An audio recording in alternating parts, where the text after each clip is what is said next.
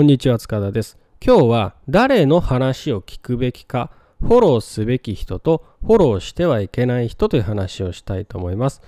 どんな人の話に耳を傾けるかというのは人生を左右する大きな問題です僕が声を大にして言いたいのは持たざる者の話こそよく聞きましょうということですね。持たざる者っていうのは、もともと背景がなかったような人ですね。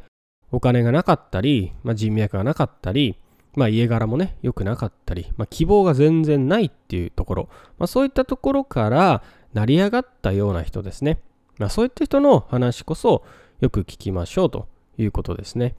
なぜこんな話をするのかっていうと、まあ、例えばビジネス書とか自己啓発書とか、まあ、セミナーとか何でもそうですけども、いろんなところで、えー、いろんな話をしていて、まあ、いいこと言っていたなっていうことはね、えー、いい、この本いいこと書いてあるなっていうこともたくさんあると思うんですけれども、まあ、その時にね、例えば、まあ、本読んでいて、著者のプロフィールページ見ると、もう学歴がね、ハイパーだったりとか、あまあ海外留学してたりとかね、えー、まあ家柄が良かったりとかね、もともとね、お金持ってたりとか、まあ、あとね、えー、MBA 持ってたりとかね、職歴持ってたりとか、え、こんなすごい人が書いてるんだってね、思うことないですか？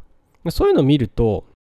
まあ、やっぱり思っちゃうんじゃないですかね。まあ、自分にはできないとか、まあ、自分には違うって、まあ、あなただからできたんでしょって思ってしまうことってあると思うんですね。僕は昔よく思ってました。まあ、大体そうなんで、もう大体ね、著者のプロフィールがもうすごいんで、それを見ると、まあ、あなただからできたんでしょってやっぱり思ったことはたくさんあります。だから持たざるものですよね。もうもともと何もなかったっていうところから這い上がった人、そういった人の話こそよく聞きましょうっていうことですね。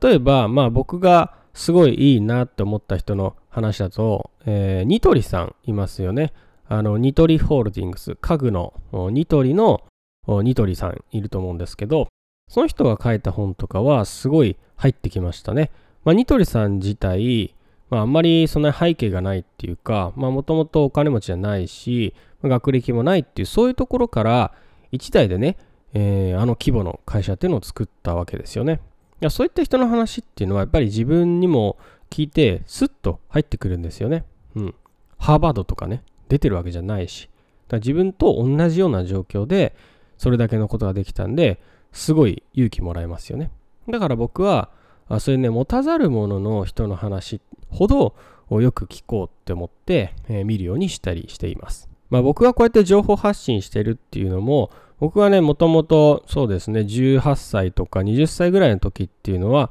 本当にモテないし、お金もないし、えー、コネもないし、希望もないっていう状態だったからですね。まあそこから自分で人生を変えるために行動をして、え今ではね、昔考えられないようなあ素晴らしい生活っていうのを送ることができるようになりました。だから僕は、まあ、ある意味持たざるものなんで、僕の言葉っていうのはすごい力があるし、多くの人に勇気を与えられるっていうふうに思ってるんですね。だって、えー、俺でもできたからできるじゃんってやっぱり言えますよね。そういうふうに強く。僕別にハーバード出てないし、うん。お金だって家だってね、うちの父なんて本当に借金だらけだったし、学歴はね、高卒だし、で、高卒で卒業した後はね、普通の家具屋さんに勤めてたしね、まあ初任給は13万5千円だったし、うん、で、その時はね、もうニキビいっぱいだし、もうガリガリだったしね、もう本当にモテなかったし、もう何にも希望もなかったっていうね、そういうところがスタートなんですよ。だから、僕と、まあ、僕よりひどいって人もね、まあそりゃいるにはいると思いますけど、まあ、そうそういないですよね。まあ、大体似たようなレベルだと思うんです。日本に生まれて18歳、高校卒業してっていうと、大体僕がね、まあ、底辺レベルだと思うんですけども、だから僕は今、自分が話す言葉っていうのが、まあ、偉い人とかね、すごいいろんな経歴持った人よりも、まあ、今、価値を持って話すことができるんで、今では、あ本当に昔何もなかったっていうことがすごいありがたいことだっていうふうに思うんですけどね。まあ別にね、僕の話だけをね、聞けっていうことじゃなくって、まあ、僕が言いたいのは、まあ、その自分の評価を下げるような人の話をあんまり鵜呑みにしない方がいいですよっていうことですね。いくらいい話を聞いたり見たりしても、結局何か行動できなかったらそれで人生なんて何にも変わらないわけですから、だったらね、やっぱり持たざる者の人の話をよく聞いて、まあ、自分もできる、自分やってみようかなってね、そういうふうに思う人の話、そういうふうに思う人をフォローすべきなんじゃないのかなっていうふうに思ってます。まあ、例えば、まあ、キングコングの西野さんがね、いろんなところで情報発信していて、すごい人気ですよね。で、えー、言ってることも確かにものすごいいいこと言ってるんですけど、まあ、西野さん自体もともとめちゃくちゃすごい人ですよね。もう芸人で成功していて、ネームバリューもあって、もう有名人なわけじゃないですか。